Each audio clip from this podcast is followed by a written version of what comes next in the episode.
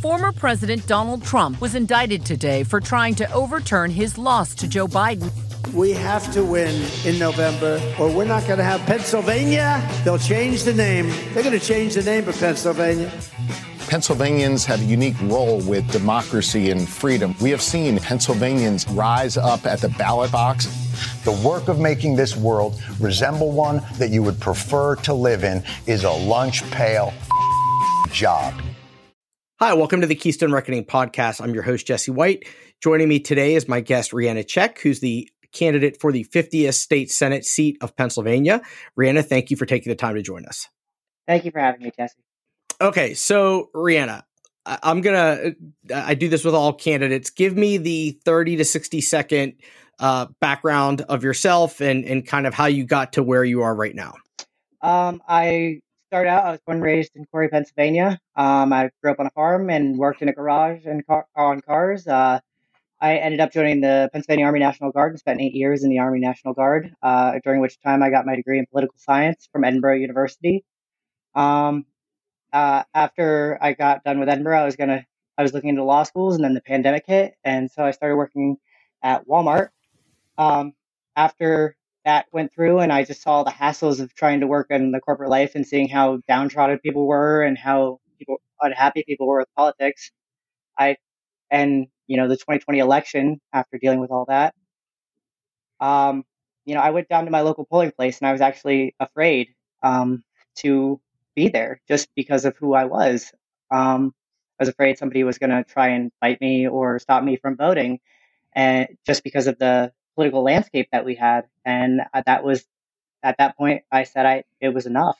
I mean, I, I needed to make a change, so um, I got together a group of advisors, and we figured out that the best chance with me living in a very rural area would be to go for the numbers. So I looked at some of the candidates and um, I decided to go up against Michele Brooks for state senate, kind of pulling an AOC here. But I, I think with my background in political science and um, all of the things that I've done throughout my life, you know, my life is my experience, and the things that she's been doing just aren't up to par to a state senator. And I think I can do a good job in changing that.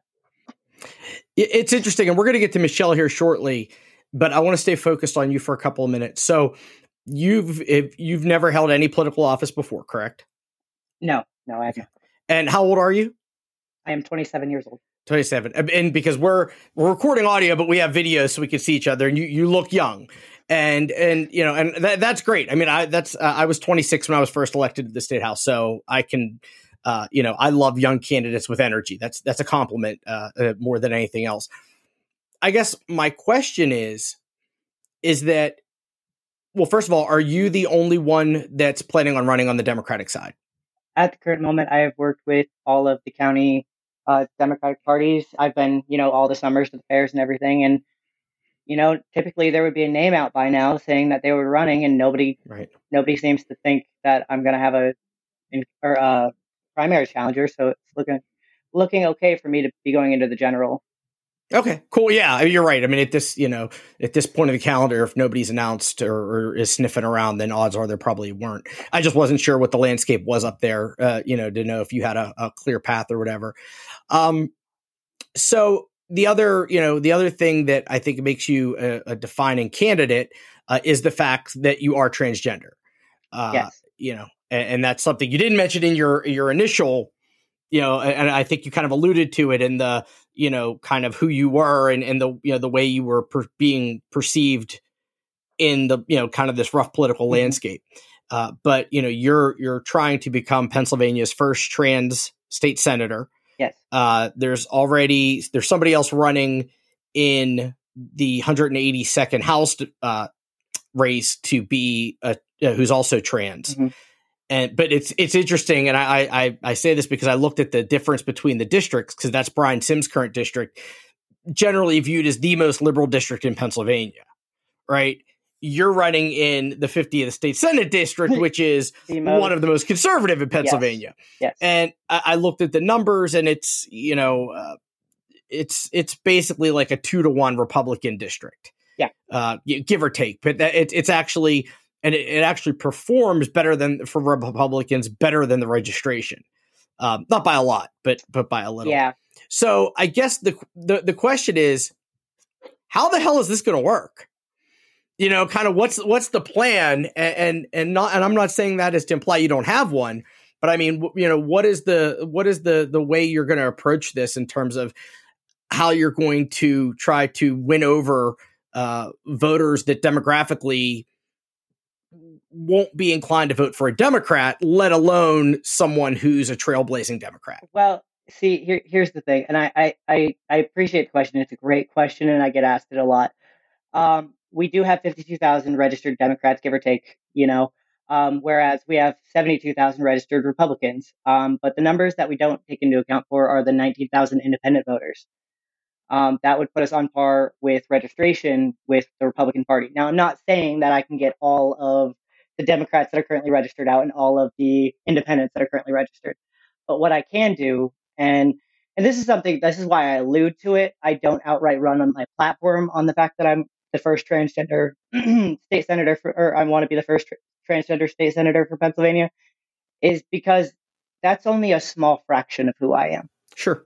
Um, I I go out and and it really it really alludes to my character that when I go out on the campaign trail, I talk to everybody. I mean, even in my own community, I talk to people and they say, "Hey, you know, what makes you better than our current representative?" And I look at them and I say, "Well, I'm here. I mean, I live in a borough. You know, it's it's not even like I, am I'm, I'm in one of the major quote unquote cities of the 50th district. Mm-hmm. Um, but I'm out there knocking on their doors. I'm knocking, asking them, and I have heard more times than I can count. I have voted Republican my entire life, but guess what? You have my vote this upcoming mm-hmm. election cycle. Mm-hmm. Um, Real quick, uh, for for those uh, that are listening that aren't familiar, can you give everybody a breakdown of what the 50th looks like demographically or uh, geographically? Geographically, um, okay, so my district encompasses actually the bottom part of Erie County. Um, at least at the current moment, we are working through a redistricting mm-hmm. right now, so it might change.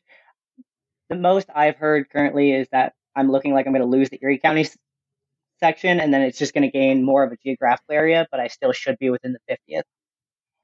Um, as far as that goes, I I have the count through or two counties directly below Erie County, um, and then a portion of Warren County, which is where um, Pennsylvania and New York kind of make the L on the um, okay. northwestern side. So it's just it, it almost looks like the best way I describe it is if you're looking at my district map, it almost looks like Africa running down through, and then it comes slightly down a little bit right by Grove City area by 80, where 79 and 80 meet. Um, and then it just right. shoots straight back up and c- cuts like four uh, townships off in Warren County, and that's the extent of it. And the other two counties are what, Mercer and Lawrence. Uh, no, uh, it's I have Erie, uh, parts of Erie, parts of Warren, Crawford County, and Mercer County. Crawford. Okay, sorry. I'm looking at a map, but it didn't. It doesn't have the counties on it. So okay. So yeah, so it's it, it's a it's definitely a rural district. Mm-hmm. Uh, you know, and it's it's a district that is you know with rural districts in general they're they're tough because you know the ability to get out and knock all the doors and to, you know to to make those contacts is it's just difficult the bigger the district is um but I, I want to go back to something you said about kind of your approach and your platform and that you know you're you're running as a and tell me please tell me if I'm if I'm reading this wrong.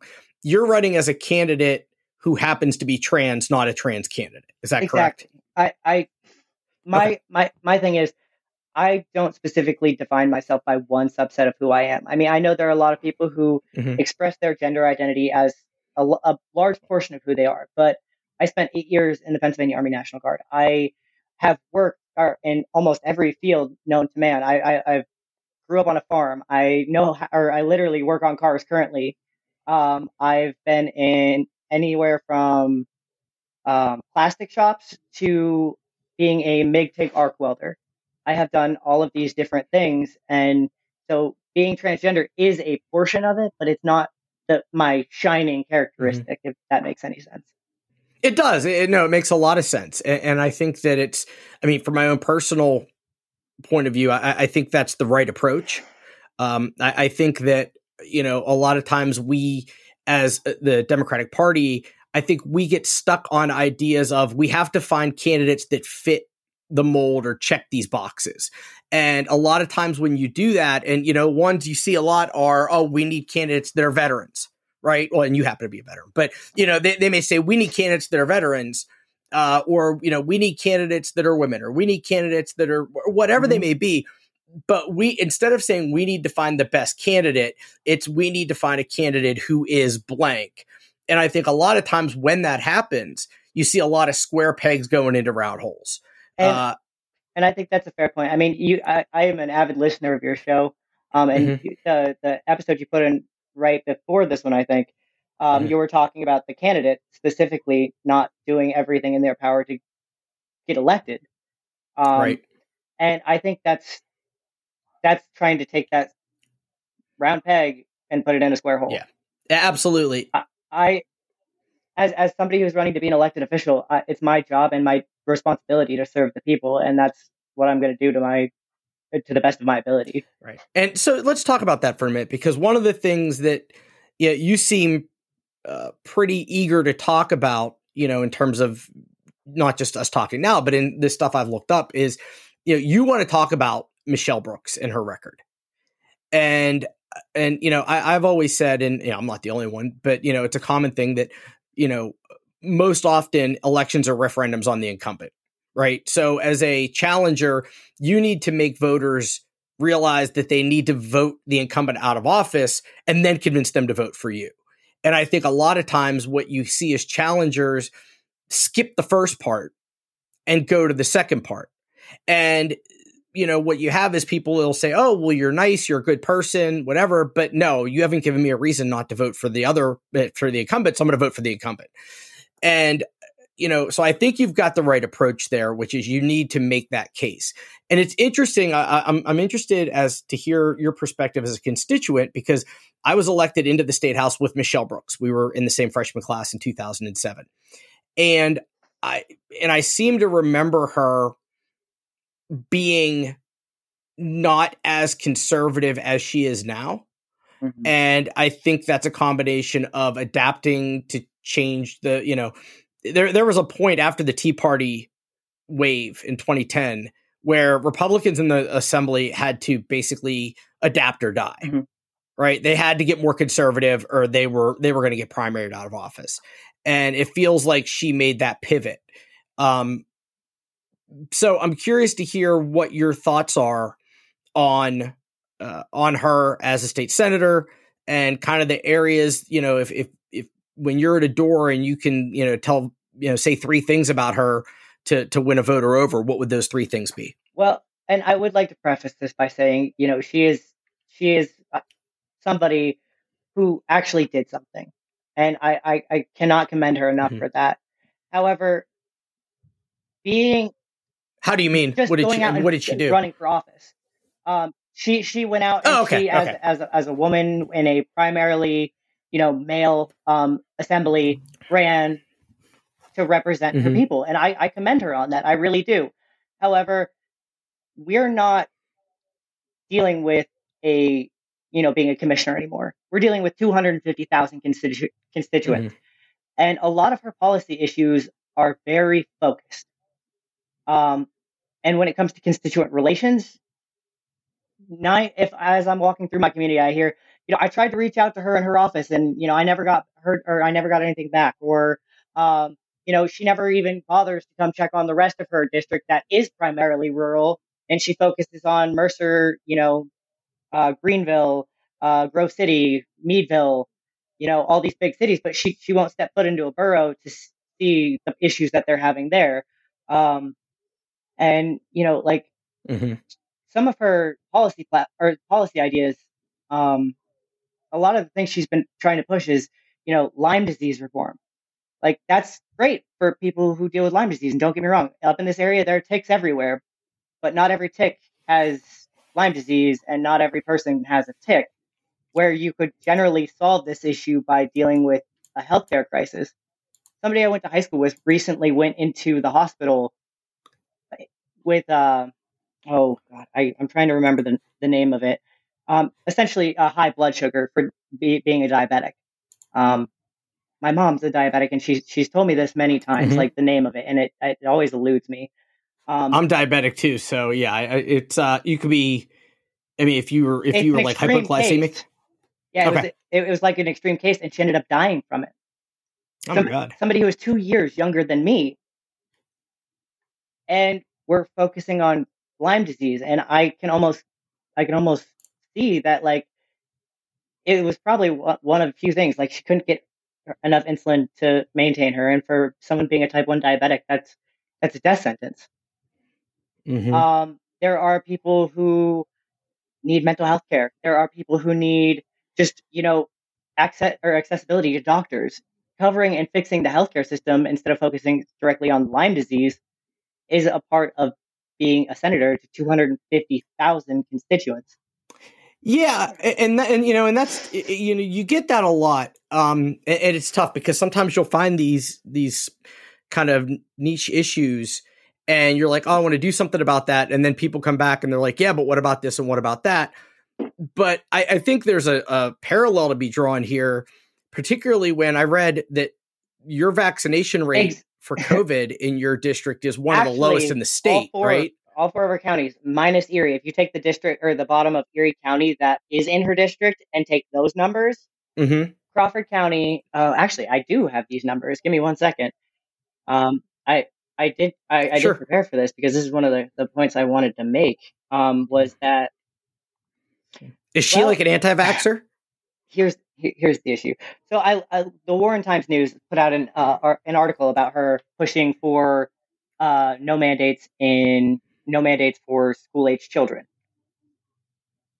And now I, I get that typically that's that's a um board or uh excuse me uh, the board of education's call as to you know immunizations and what types of immunizations they need. Right. However, the bill specifically is structured.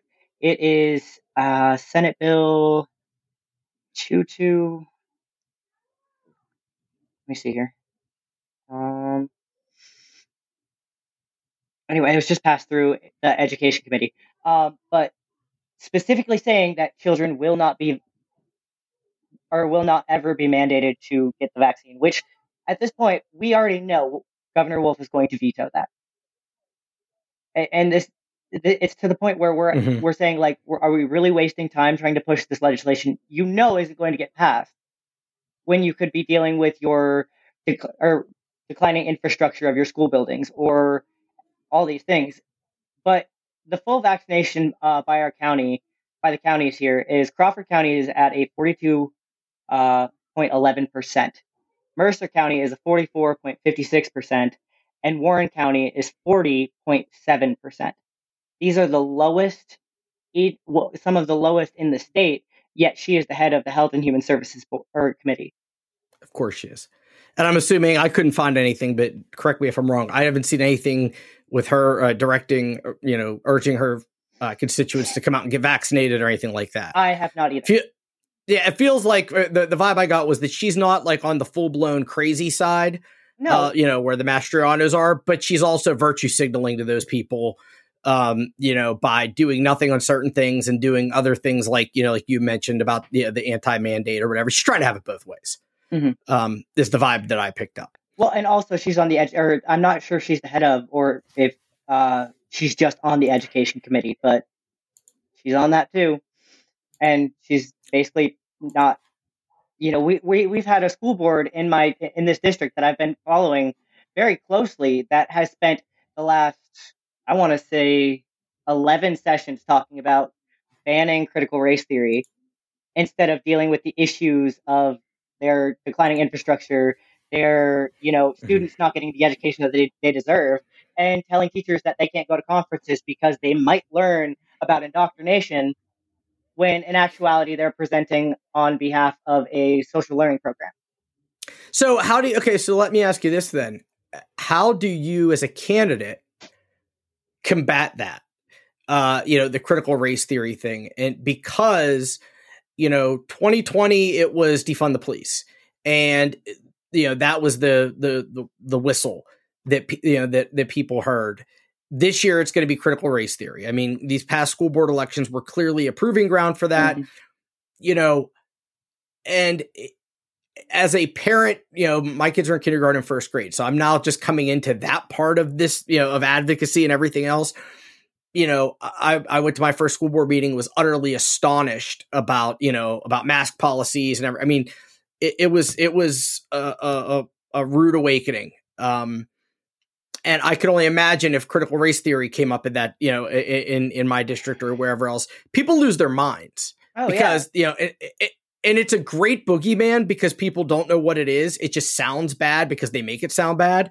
So, how are you as a candidate going to combat that when she starts talking about, you know, critical race theory and how it's it's coming and she's going to stand up against it? Well, and it's it's actually very simple and it's probably the biggest cliche in the books, but it's facts. Um, critical race theory is not and has not been taught in our elementary or high schools ever. Um, it is a college level course that teaches about the legal, uh, how, how the legal system has been structured towards, you know, uh, creating laws that suppress African American people. And I don't even believe that's like a mm-hmm. bachelor level um, course. I believe that's even like into the master's levels courses.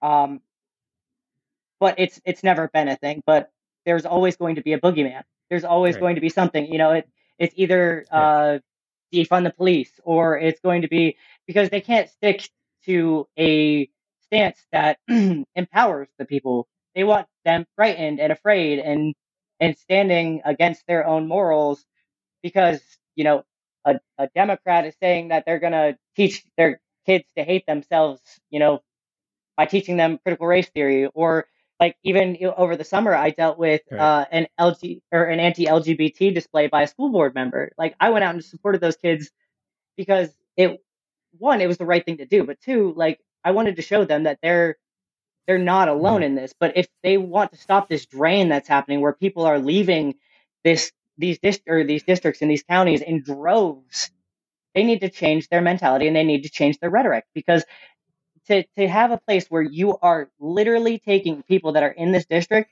that live in this district that grow up in this district that are lgbt that are african american that are asian that are whatever and you're telling them that they don't belong and then they sit there and say well where's our population going and why aren't we getting the money for this quit sending people away quit scaring them like they're going to be murdered in the streets like come on and it, it should be noted that uh, i was looking at the district this isn't uh, the 50th is an overwhelmingly white district. Uh, 3.5% black, 0.8% Hispanic. So, I mean, it's, uh, you know, it's lily white. Uh, you know, and I was wondering, you know, and this is just something I've been thinking about lately, and I want to get people's opinions on. You know, when you talk about critical race theory, unlike defund the police, where it was a, a situation where they were talking about an issue that was just like the worst branding campaign of all time, right? They were talking about one thing and it got turned into something else. Critical race theory, for people like you and I who know what it is and know it's not being in, taught in our schools, you know, I almost wonder if the Democratic Party shouldn't say, you know what, we're opposed to critical race theory being taught in our schools too. There was a school board member that actually took that stance. It's like because it's, he's he he literally said, "I'm opposed to it too because it's not being taught in our schools." Right. It, you know, it almost feels, and this is where, because I feel like sometimes this is where we as Democrats just we trip ourselves up. We spend so much energy explaining, you know, trying to explain what it really is and this, that. Now we like own it. You know what I mean? Mm-hmm. Whereas if we were just like, you know what, as a party, we are also opposed teaching critical race theory in schools because it's, you know, it's not something that's appropriate to, to teach at lower levels, you know, in lower levels of education. And you just take it away you take the issue away. Well, but here's the thing, and in saying that they want to ban critical race theory, you are opening Pandora's box because if you can't even define what critical race theory is, teachers are going to be sitting uh, sitting in their classrooms afraid to teach about Martin Luther King Jr. They're going to be afraid to teach about you know the the Civil War. They're they're going to be afraid to teach because they don't know what encompasses under critical race theory because the people who banned it don't even know what it means. Right. And and that right, and that's kind of the trickiness, you know, but uh, part of me thinks if we just say okay, fine, we're we're cool with banning it too, and there's no now that there's no opposition, there's no wedge, there's no uh, you know, there's no uh, group of people getting all riled up about it. Do you know? Do they just abandon it and move on to something else? I don't know, uh, but it feels like we're it, it, it feels like a trap, right? It just feels like a trap. It feel and they're so good at this. The Republicans are so excellent at this in getting you know, it's a thing because we allow it to be a thing. I mean, whereas I don't know, I don't know what they would do if we were just like, all right, yeah, we're with you, ban it. Okay, let's just go. Let's do this. Uh, you know, like what would they do? They, they, well, it's it's there always has to be a boogeyman. You know, it was first it was communism, then it was right. you know, just there's always one, one after another after another because that's right. their that's their tactic. And you know what? The sad part is it mm-hmm. works. It really does. Well, sure, it does. You terrify your constituents and get, make it so you're the only one who can solve their issues. Of course, they're going to vote for you. Right. Well, and the other thing is there's a huge disconnect between what actually happens in the Capitol and what comes out of the Capitol, right? Especially where I'm assuming, are there, well, you probably have a few Democrat reps in your uh, district. Uh, Ryan Bizzarro, he he's up in Erie. He's not quite the same. Um, for the most part, you know, the the state senator, by you know virtue of their press releases and, uh, and their email blasts, and everything, you know, they're kind of setting the agenda in terms of what constituents here and and you know uh, know, they, they can. Republicans are very good at doing very bad things and making them sound very. I mean, it also doesn't help that we have Mike Kelly over this area, so that's just like a, a cherry on top. But right, I mean, you know, so it's it's what I call the red fog, right? When there's just yep. really Republicans are the only ones putting the you know doing the messaging out there, and because it's quote official messaging, it gets in the paper, it gets you know it, it gets the press. Mm-hmm. So you know, and I'm thinking about like specifically like challenges that you're going to face. You know, uh, you know, you're not. I don't think you're going to face critical race theory as much as they're going to hit you with, uh, you know, banning trans participation in student athletics. Um, because there's a bill out there for that I'm right now. Aware. They're to hit you with. They're to hit you with trans bathrooms, right? I mean, they hit me with that uh, you know, I got the mailer of like, and we had never even voted on it. I'd never even given a position, but it was because I was a Democrat. There was, you know, Jesse White wants to let, you know, uh, people into your daughter's bathroom at school. And it was terrifying. And I'm like, I do? When the hell did that happen? Right. Like, but I mean, can I, can I tell you a little secret here? Please. If we're talking, and this is coming from somebody who is transgender, if we're talking about sports, right. kids don't give a shit. They just want to play sports. And if we're talking about a bathroom bill, oh my God, I want to go in and pee. You are more likely, eh, statistically, you are more likely to be assaulted by a an elected official, meaning a congressman, a state representative, than you are a transgender person. Statistically, on record. Mm. And as somebody that knows a lot of those state representatives and senators, I'd say, yeah, that's definitely the case. exactly. And I'm here, when I go into the bathroom, you you want to know? I want to pee. I want to pee. I want to go to the bathroom and leave. Mm-hmm. You know, wash my hands and leave. I don't. Right you you want to paint a boogeyman, and that's all it is. And right. until somebody can openly say it, then right. And it feels, you know, and I, I like your approach there because you're very. I, I, like the matter of factness, right? You know, you're like, look, it, you know, you're you're not trying to obfuscate or apologize or do whatever. You're like, it is what it is, and you know, but I, I'm I'm sure that that's what they're gonna, you know, it, it's a way to force you to talk about being trans because then they can define you. Eh, you know, eh I mean that that's just what they're going to do because they can't. The problem is, you know, politically they can't be like they can't attack you directly for being trans, right? I no, mean that's that's a little no, right? I mean, it'll be a whisper campaign and, you know, whatever, you know, and, and, obviously you're not denying it and it's nothing to be ashamed of or embarrassed about or have to explain. It's just who you are but in that district, they're going to try to paint you as different. But they can't come right out and say it directly. So what they'll do is talk about a bunch of issues relating to trans rights or, or whatever, and then try to force you to own those issues, and then that's how they'll that's how they'll come and get you. And then I'll just look at them and say, "This is this is my one liner for most trans issues that they're going to propose to me." Is like mm-hmm. ultimately this comes down to you are curious about what is in my pants. And if you want to start talking about real politics here, I'd be glad to do that. But if if this is only going to be a spear campaign about trying to figure out what's going on downstairs, I'm out of here. like that should be your slogan. Like it's about what's up here, not down there. Like you know, like with you I pointing mean, to your brain. I mean, I I was I was literally given the best political last name ever. Like think think about the messaging. I have go out and check the box. Um, right. You know, like I literally I have a check mark in my campaign logo. Come on, like yeah, it's you know it, it's it's just going to be fascinating because so let, let me ask you a question. This is something that I've struggled with a little bit.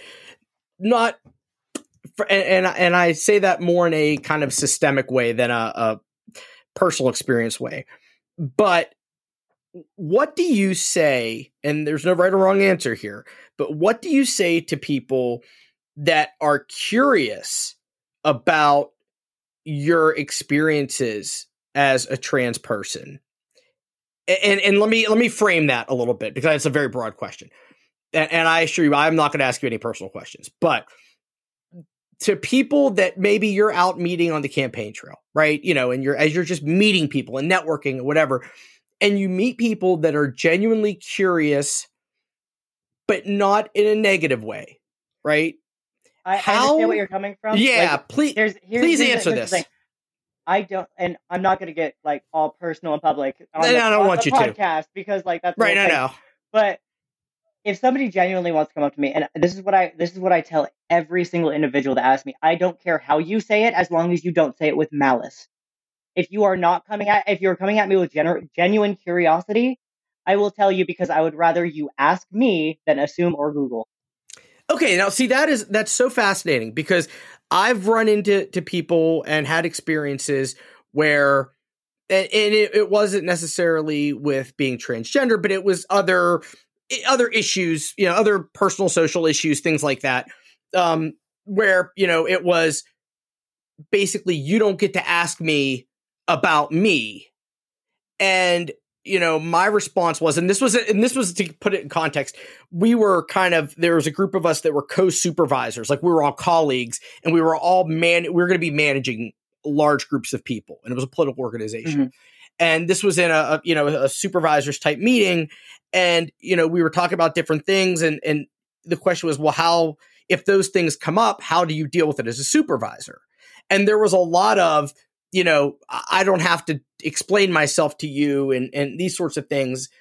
And my, the, the thing I struggled with was saying, look, I don't want you to explain yourself to me. I'm not asking you to do that. I'm not asking you anything personal, you know, but if we have, if there are people that genuinely want to be allies, I think that's the key. And I think it's kind of what you were saying about a lack of malice. If I want to be an ally, but I need a better, I need to know how to be a better ally. Is it offensive to ask that question or not? See, now here's here's my one thing. It and I hate like I hate that this is such a honestly a political issue. Um because it it shouldn't be. Like my gender identity is my own. The only reason why I have to be comfortable talking about it whereas say like the the next person doesn't is because I'm going to be a very political and open person. Like I'm going to be out on the main stage. Um, but I do wish that you know coming to some of my you know brothers and sisters in the LGBTQIA, there are gen, uh, genuine people around here. There, I've gone to local businesses. I've gone to you know, and I, this is one of the things that I started out my campaign with. There's a there's a uh, like this. Uh, there was a light up sign out in uh, a city or a, a township out here that was was directly pointed at Dr. Levine, um, and very using very crude things like that. And I spoke out and I said, I, I actually called out the people that are around there that were just sitting silently.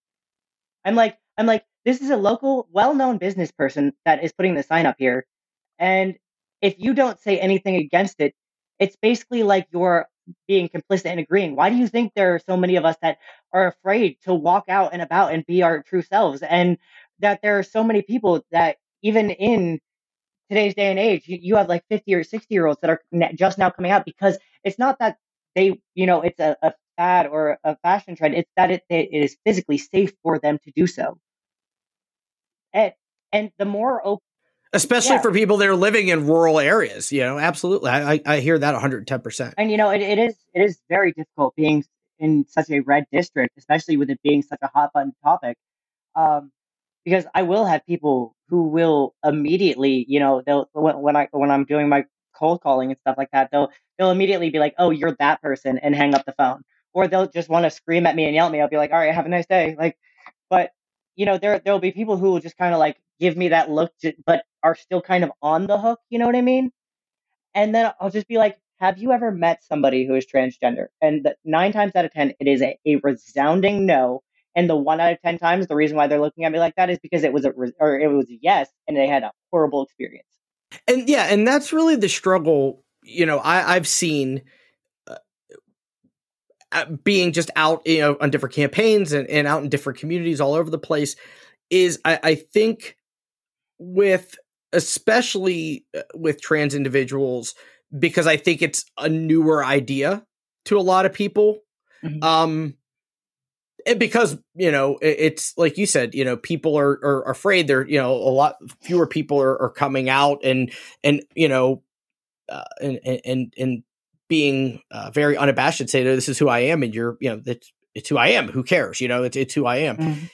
and but i think that there's this this fear of people that want to be allies but don't know how to be. They don't want to offend anybody you know? But it because of that it forces them into this place where they kind of don't know what to do. It's like okay do i just ignore it? Is that uh, rude? Okay. do i ask you about it? Like actually, I, does that make a little bit no, more no, sense? I, I mean that's kind of where it is. I have a term yes please it's called it, it's called awkward limbo I love it. Okay, and, explain to me awkward limbo. Okay, so awkward limbo is you know how you're doing your limbo thing, and like as it goes down and down and down, it gets more and more uncomfortable for you to get under the bar.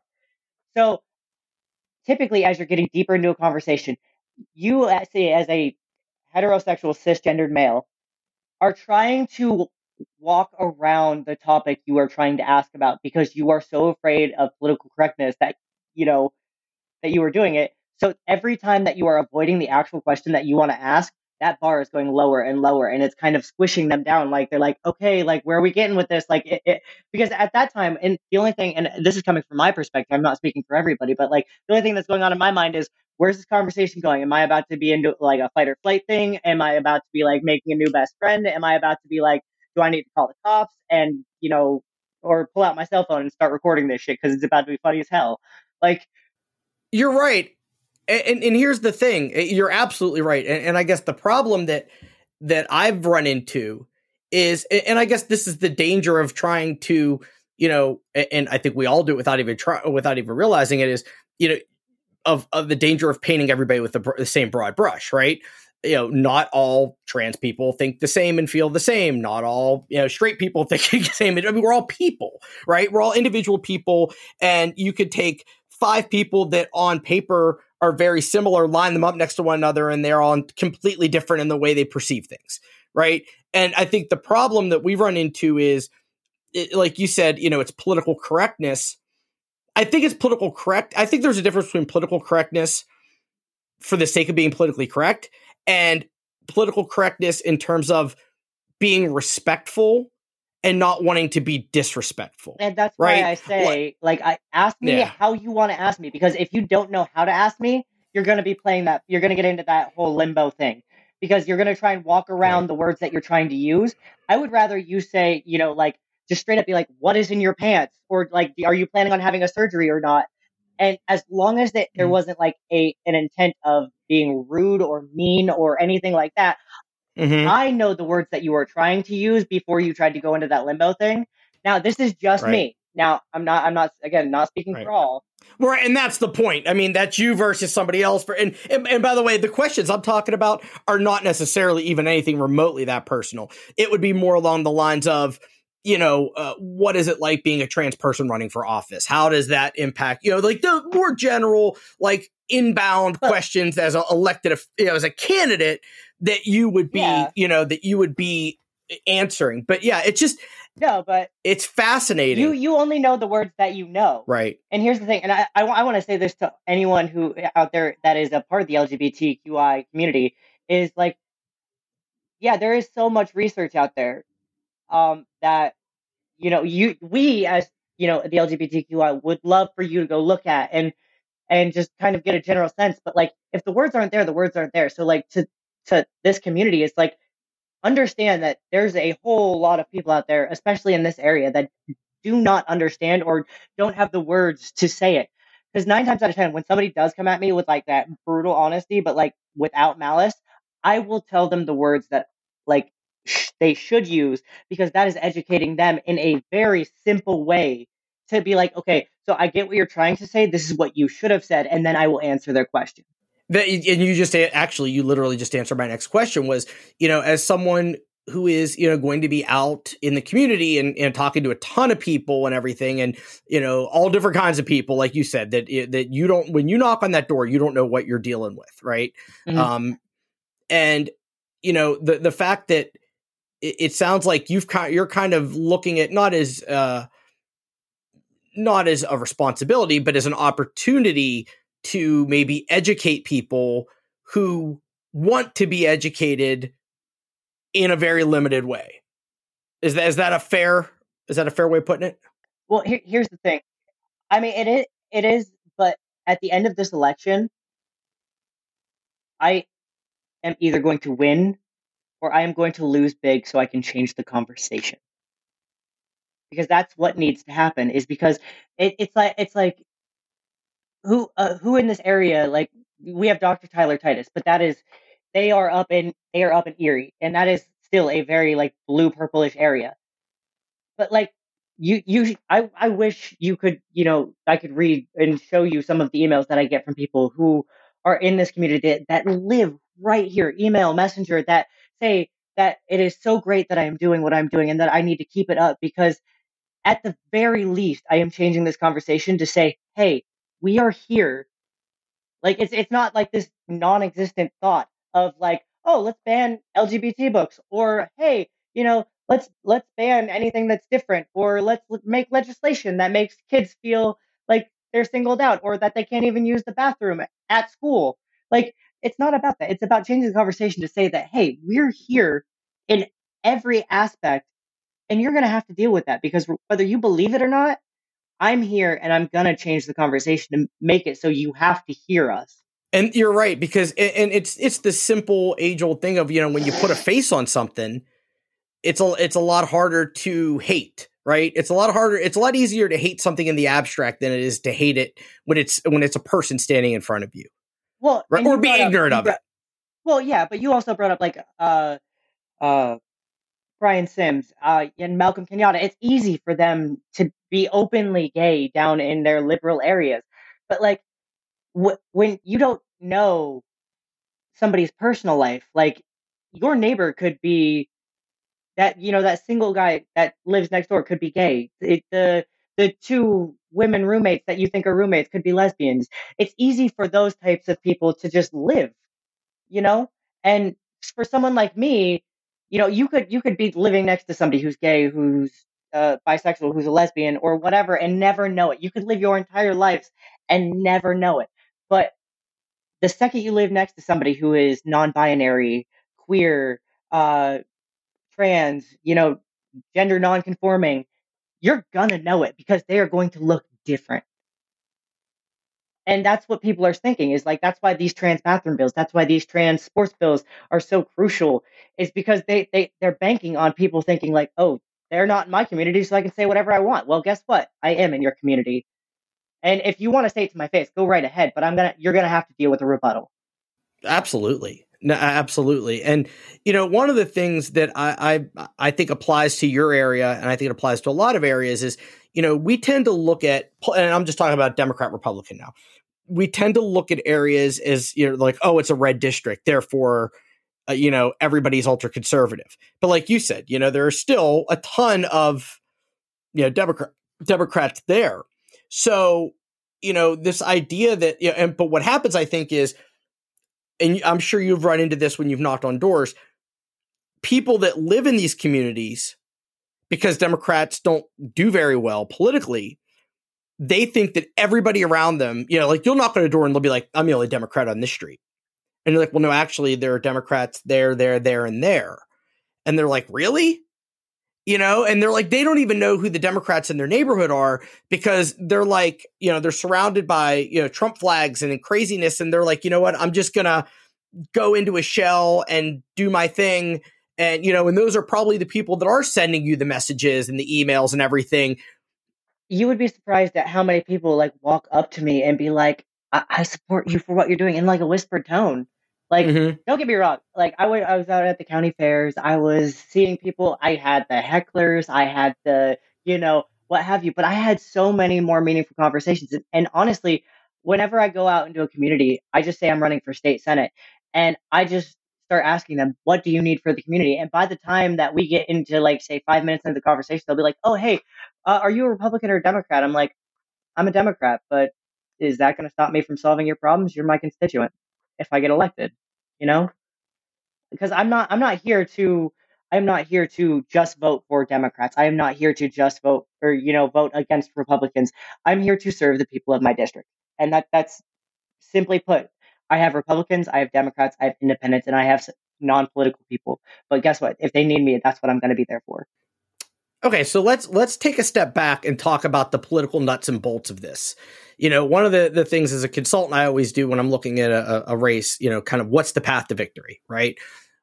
What is your path to victory? So, okay, can we fine tune that a little bit? Sure. What uh, what has to happen in order for you to win? Let me re- let me rephrase it. Well, obviously, first I have to get on the ballot. That's just that's the basics. Well, let's of it. assume that we get we're in the general and it's you versus Michele, and it's the day after the primary. What are the th- what needs to happen on your end and what needs to happen on her end in order for you to win? at the at the current moment, I'm gonna be I'm gonna be knocking on every door. I don't care if you have a Trump flag. I don't care if you have a Mhm. um. Don't get me wrong. Like don't if it's like Trump everywhere, I might I might be like we might skip that house. Right, right. But um, I'm gonna be knocking on every door. I'm gonna be going to borough boroughs, uh, the boroughs, the you know smaller townships. I'm gonna be going to their meetings. I'm gonna be talking to these people. I'm gonna see what they need because Mhm. that that's really what it is. Is because for so long people have been absentee.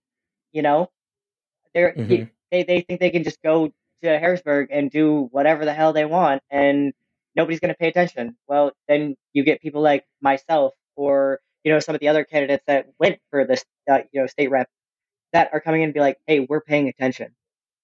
And if you're Right. if you're not going to do your job, we're going to do it for you. I, you know, as somebody who works worked in retail, worked in these companies, if if your employee is not doing their job, you give them a warning, and you then if they still don't do it, you terminate them. Why should this be any different?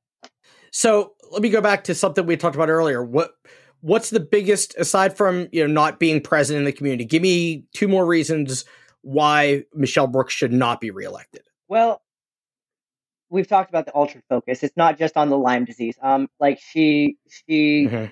wants to work with firefighters, which is great. But how about we just start getting some more funding into the counties so we can pay our firefighters and emergency services workers? Um, uh, Right.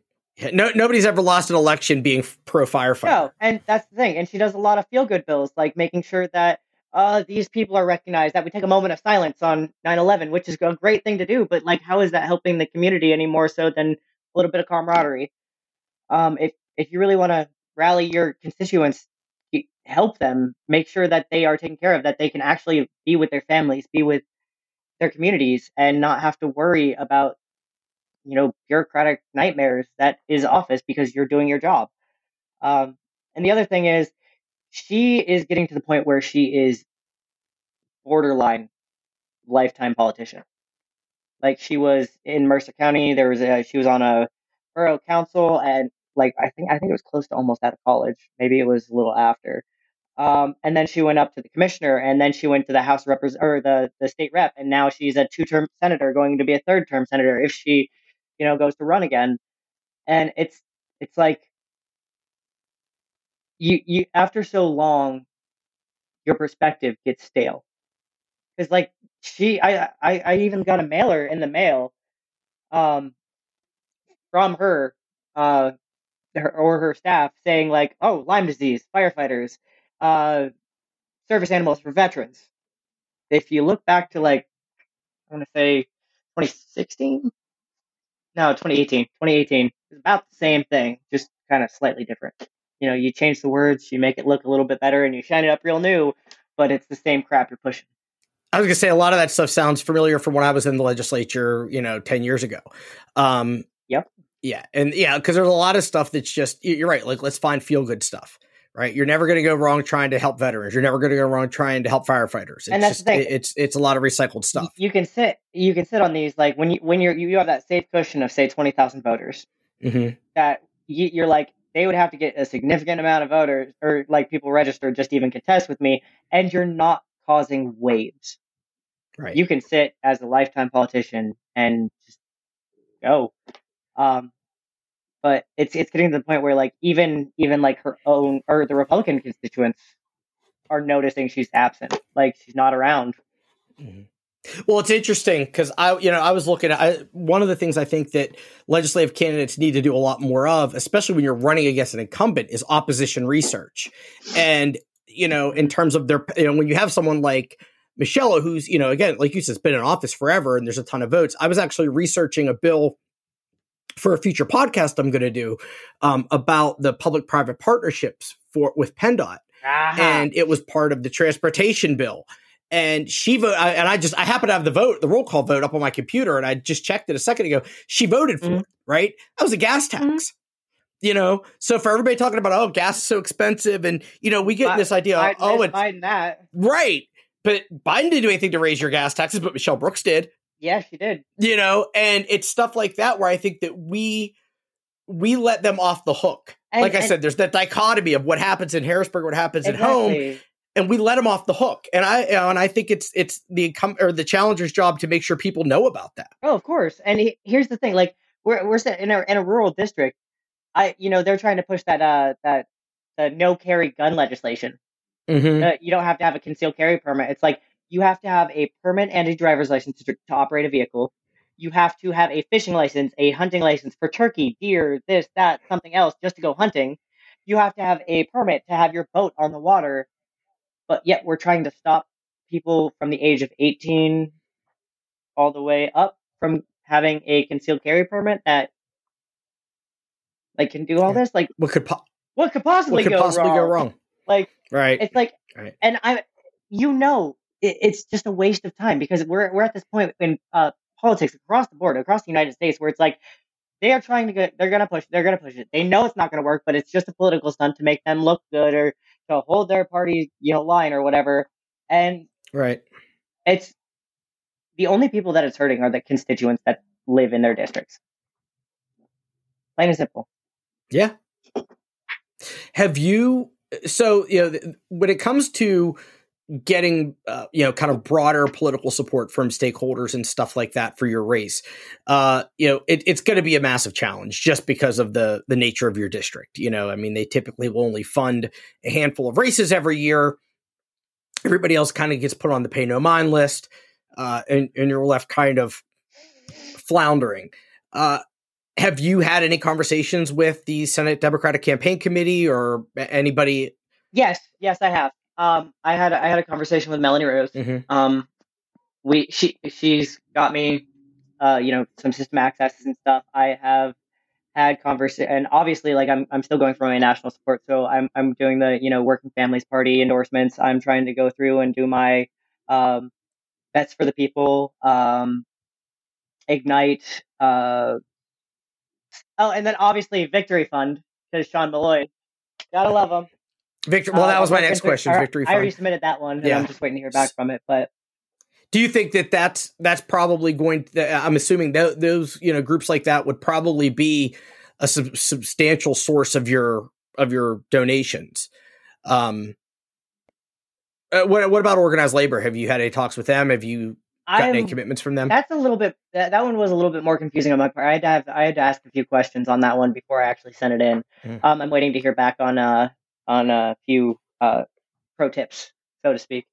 Um, because it's interesting what happens uh, and this is a whole other podcast it that it you know the way republicans especially in western pa have kind of co-opted labor to their cause um and it has to deal with mineral extraction and it's it's it's complicated and but you know there are a lot of really conservative republicans who back in the day would have never gotten a penny from labor are now getting the money and the endorsement over democrats um for a variety of reasons, and I'm I'm curious to see how that shakes out this cycle. Well, I mean, I I, um, I think the, it'll be very revealing. I think that's where I with, with me having such young and unique perspective on things. That's where I'm kind of like the wheels are turning. I've I've said about I want to I want to go revamp the whole public school code. You know, it, it was created in 1948, and we've been making patches here and there where we see fit. Um, I think we need a revamp where we actually take into consideration the amount of students who are going through the public school code. I say we go through and kind of close these loopholes that allow charter schools that are, you know, getting public money from these students. That you know we have 3,000 students in a district or in a school district that are paying into the 500 that are doing a charter school, um, and it's just taking away from the funds that have to from the kids who have to be there. Um, and then obviously, I want to look into healthcare because like healthcare around here, especially prescription ju- drug uh, prices across Pennsylvania, that should be that should be a no brainer. Um, but again, you know, when you have the people in power who are being paid by the people who are making these prescriptions, that's what's going to happen. Um, and the other, oh, the and then the last thing was uh, I want to I want to try and look at new and effective ways to revitalize the economy, and one of the ways was solar powered roadways. You know, we have so many roadways that are running in uh, in and across Pennsylvania, and we are a state that is touched by six, five or six other states that we like we could effectively over a 10 year time yes it's a little bit more upfront but with this infrastructure bill coming in why not? We start making our own energy, we can take some of these old rundown factories that are in, say, the 50th district or even in your district to create and retrofit them to make these panels that then maintain a temperature of, I think it's at zero degrees Fahrenheit. They maintain a 41 degree Fahrenheit temperature. So there goes your ice. There goes your, you know, heavy snow. They have a water filtration system. There's a clean and, you know, clean drinking water, they have to run channels next to them. So you can take all of the wires that now, you know, are above ground, put them below ground, and as you're doing it, run not broadband, but fiber optic internet across them because the biggest thing with fiber optic is having a, a consistent power source. Guess what? Solar panels. You're making way too much sense to be an elected official. I know, I know. I, I hear that. I hear that way too much. I really do. People look at me and they're like, how how have we not looked into this? I'm like, I'm looking into it now, and I'm not even an elected official. I've talked to some of the engineers and stuff, and they said it's very possible. You know, starting with a three tier plan, you start with some of those smaller areas that don't have as much traffic to see how they do over like a six month period. Then you move on to like your, you know, uh, smaller cities like uh, Meadville or uh, Corry. You know, not like Pittsburgh or Erie, but like something that right. has a little bit more traffic, but you know, see how that goes sure. for a six month ramp period. up. And then like even if it was across the 50th, we have 79 that runs straight up through. You do you put in a third lane that is strictly for you know like a fast pass type thing, or even like truck truck drivers or whatever. See how does the wear and tear, so it's not affecting the main roadways. Then switch over to it and at, open up that one as the main roadway and repair one lane and have a three lane highway going up with which is all solar powered energy. None of that sounds horrible at all. No, no, it doesn't. And and here's here's the kicker on all of this. And this is the best part. If we actually ran it through Pennsylvania, then we can start taxing some of these some of these, you know, gas and companies that are running through Pennsylvania. And when they decide to take an alternate route, we can export our energy to other states. So that way they can get wean off some of the fossil fuels that are killing our killing the world. And yeah, and you know, and and by doing what you just did, which was taking five minutes and giving you know real policy ideas and and having actual things uh, to talk with voters about. I mean that that's the most valuable thing you can do when you're at doors, you know, is to show that you're a candidate of substance who's actually thought these things through. And you know, I think there's an inclination to to basically be three walking uh, bullet points. And I think the ability to you know to to get into a, into the weeds a little bit and be a little wonkish is not a bad thing because it's showing people you've actually thought some of these things through and you're not just you know you're not just for sunshine and puppy dogs and fire departments you know? Um but it's also that i have realistic realistic and real life ideas that they can picture in their heads. So like meadville corry uh 79 these are things that they can see and be like huh that would work wouldn't mm-hmm. it? Absolutely. And and it's funny because to, to kind of bring this all the way back around you know to me you, you were talking about uh, education funding and, and the way you know the cyber charters you said charters but to me it's cyber charters that are you know that are really sucking money out of the districts and everything. And it was funny because i thought you know as a parent like that's the thing i care about more than you know who's going in what bathroom right mm-hmm. like mm-hmm. or about critical race theory like you know i care about are my kids you know we we chose to live where we live based on you know what the reputation of the school district was what the funding level was and all that kind of stuff like those are real things that parents care about you know and by talking about those and when the other side's talking about these culture war garbage issues you know it, it does give a democrat an opening to to kind of drive that wedge the other way right mm-hmm. and say no we're talking about real policy here they're talking about you know bullshit that's not really a thing mm-hmm. and you know and, and it's it's hard to do. It's hard to, to do that flip. But if you could pull it off, uh, you you leave the other side looking really stupid, um, which you know I'm all for. I, I, I do that more often than so. I'd like to admit. I, I really do. Honestly, I'd have somebody who's arguing with me in front of a you know a small group of people, and I'll just be like, "Well, what about this, this, and this?" And it just kind of negates everything that they're saying, and then the crowd just kind of gravitates over to me. It's fun. Nice. I well, I, I do. I like your kind of like kind of like dry, like uh, your your kind of like attitude. To, you know, it's kind of like a, a lot of candidates feel the need to like over explain and like get all jumpy and you know like they can't get enough words in and like you're kind of just got this chill like i know what i'm you know i know what i'm talking about like and F it. You know what i mean? But in a good way you know? And and sometimes i think that that's a that, that's a really good attitude to have when you're out there and you know you're you're not over explaining you're not over you know sometimes you can just overdo it on, from a campaign point of view.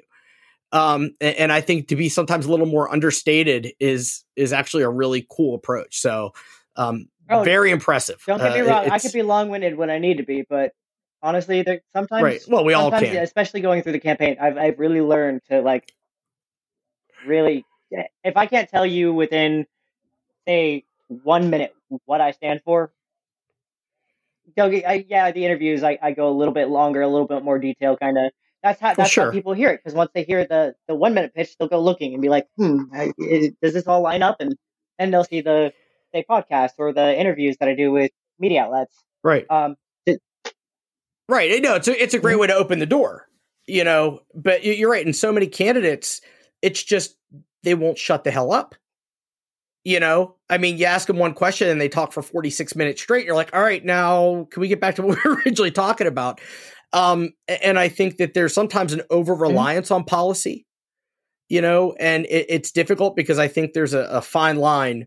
You know, they have to know, you know, I always say voters have to know you, they have to like you, and then they'll listen to your policies and make decisions based on that. But if they don't like you, then it doesn't matter how great your policies are. They're just not, they're not having it. You know, so it, it's it's a really fine line, and there aren't many candidates that can do it. You know, when you first enter into politics, I mean, you you, it, it's a really, I think it's an un, it's a, a thing that's not talked about a lot, but just a kind of like the demeanor of candidates. Um, you know, what turns people off? How do you know? How do you? Uh, a lot of times you could you could find the new candidate in the room very easily you know and and it's it sometimes it's just a matter of not having someone around them to kind of coach them a little bit. Sometimes they just need that seasoning. Um, but yeah, it's it's especially when you're running for something like state senate, which is a you know uh, uh, the next level up. You know, people expect the senator to act a certain way and have a certain air about them. Um, you know, and it's it's a difficult it's a difficult thing to do.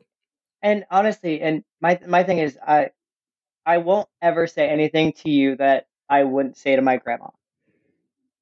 And the other thing is, but I also won't treat you any different than I would my, my best friend.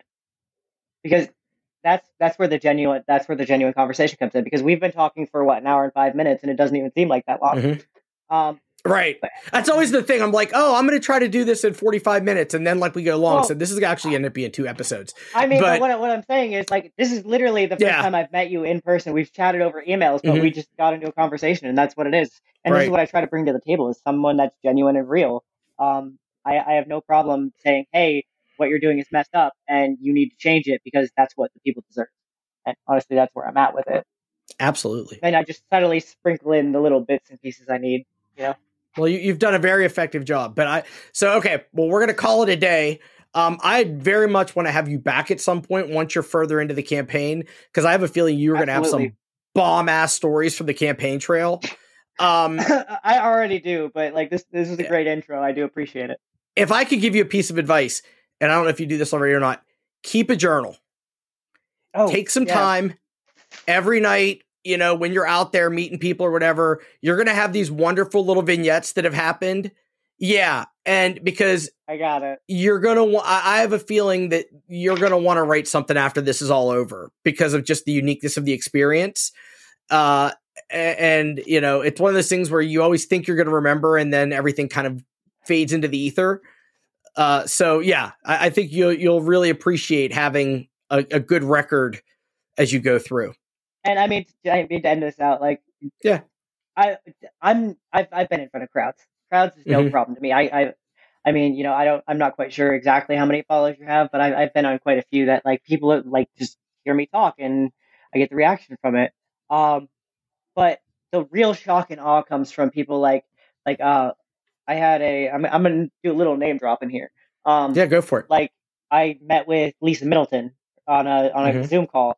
Um, out the she's running to be the first uh, state senator out in California uh, as a transgender individual.